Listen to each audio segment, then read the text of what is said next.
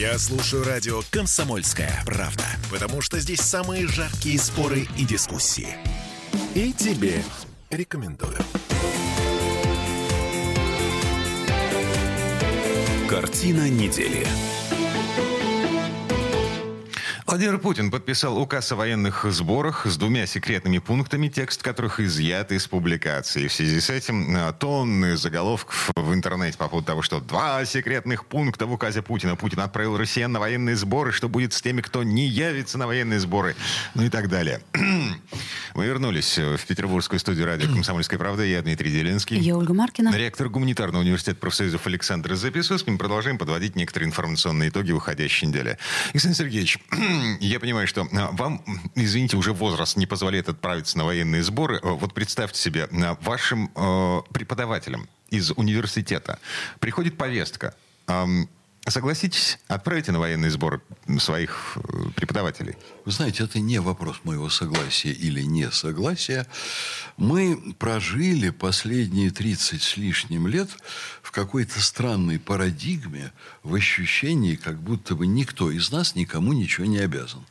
Вот как будто бы нет воинской повинности, а сейчас вообще как будто бы э, не существует спецоперации – или она, может быть, есть, но она кого-то касается, но только нас не касается.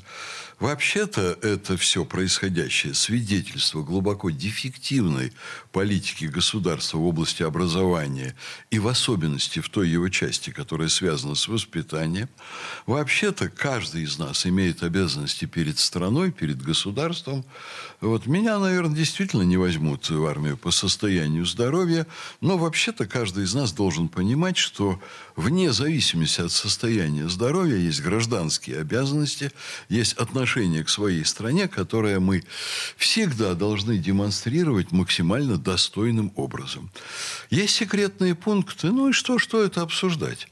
Странно очень было бы, если бы в каких-то документах, касающихся военных действий, не было бы секретных пунктов. А, речь не идет о военных действиях. А о чем идет речь? Речь идет о военных сборах. Это не а военные это не действия, я надеюсь. Это не имеет отношения к военным действиям. Ну, надо сказать, что и два пункта этих э, секретных, они тоже весьма условные. А... Не нужно раздувать из этого панику. Вообще-то мы должны привыкнуть, и в особенности журналисты, что обязательно должна быть секретная часть нашей жизни – не надо требовать от генерального штаба, огласите, пожалуйста, максимально подробно, какие операции вы будете делать.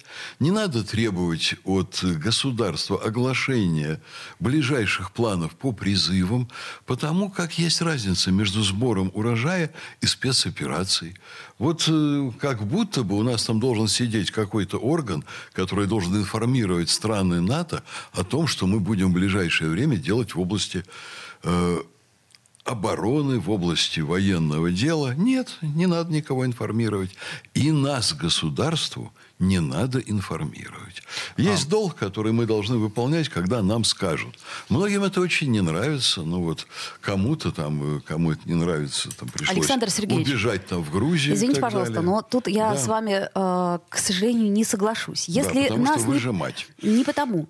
Э, потому что если нас не проинформирует государство, мы найдем другие источники информации. Может быть, как раз для государства это будет менее выгодно. Понимаете, тут э, это вопрос, как вот ребенка, когда воспитываешь, если ты не отвечаешь ему на краеугольные вопросы, откуда берутся дети, как зарабатываются Ой, деньги. Откуда, откуда берутся дети, объясняйте. Я не об этом, Александр Сергеевич. Да. Он пойдет во двор и там узнает это. Так вот Ничего лучше... там не узнает. Да что вы говорите? У Если нас куча информации. там узнает о планах генерального штаба, Подождите. тогда надо Я говорю вам, что это аналогия. Никакой нет аналогия аналогии. Обычная. Я как человек хочу аналогии. знать, что да. происходит. Человек, Я ищу информацию. Человек, Либо мне нет, это доносит это Министерство обороны.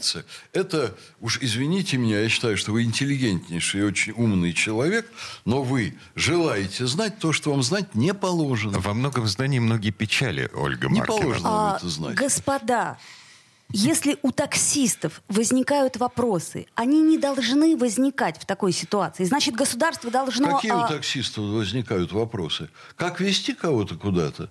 Александр Сергеевич, ну не будьте ребенком. Ну, честное слово, вы прекрасно понимаете, что то, что происходит, вызывает очень много вопросов. Почему, Олечка, что, как. значит, пресса... И начинают читать альтернативные источники информации. Пресса возбуждает нездоровые настроения и тиражирует информацию из недобросовестных источников. Вот, Это надо прекратить. Совершенно верно. Поэтому не тиражируйте всякую Нет, ерунду. подождите. Да. Информация, должна и- и- быть. из добросовестного источника. Мы с вами добросовестный источник, добросовестный источник. Ну, так Вы вот. знаете что, когда мы начинаем болтать и трепаться, о чем не положено, мы теряем статус добросовестного источника. Ам, так вот, э, значит, мы не теряем статус добросовестного источника, потому что вот этот самый указ Путина о во- военных сборах – это традиционная ежегодная история. Ну, значит, собрались портянки, сапоги и вперед на сборы. Каждый год в этом указе э, присутствуют два секретных пункта, в которых, судя по всему, как я понимаю, речь идет о численности э, тех, кого должны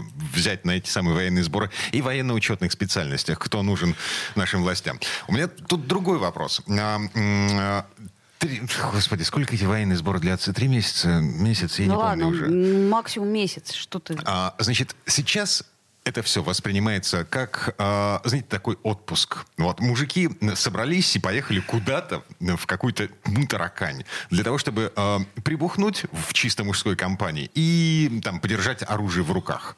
Зачем? Зачем государству все это? Если у государства есть профессиональная армия, Вы меня спрашиваете. ну да, например, Избавьте себя от этих вопросов. Это мой вам совет. Потому что вообще их обсуждение – дело странное. Вот я не могу себе представить, чтобы ставка Верховного Главнокомандующего, когда шла война с фашистами, значит, заранее оповещала население о том, какие и где военные операции оно будет проводить. Совершенно Кого справедливо. будет мобилизовывать. Совершенно справедливо. Кого будет куда переводить. Да, но был Да. Левитан, которому передавали ту информацию, которую он передавал народу. А у нас сейчас, понимаете, нету Левитана. У нас сейчас из каждого утюга льется разное, и народ... О, вот тут я бы даже с вами и согласился.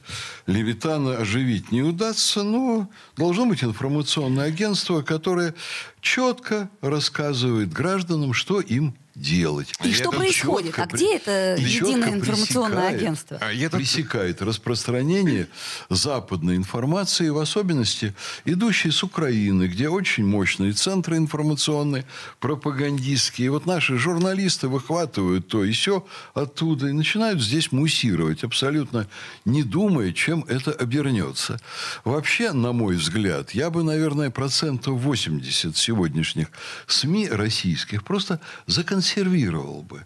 Официально совершенно попросил бы помолчать. Хорошо, тогда что у нас? Получается, останется Первый канал, по которому там астролог, э, извините, я забыла уже, как ее... То есть я к чему говорю? Вы что предлагаете? Я предлагаю... Первый канал оставить? Я предлагаю переводить страну на военные рельсы до полной победы в спецоперации и всех прочих. Да, только у нас спецоперация, а не война. И поэтому никаких военных рельсов у нас не будет. Чего не будет? Военных рельсов. Тем более в сфере А куда средств мы без массовой них информации. денемся? Еще как будут.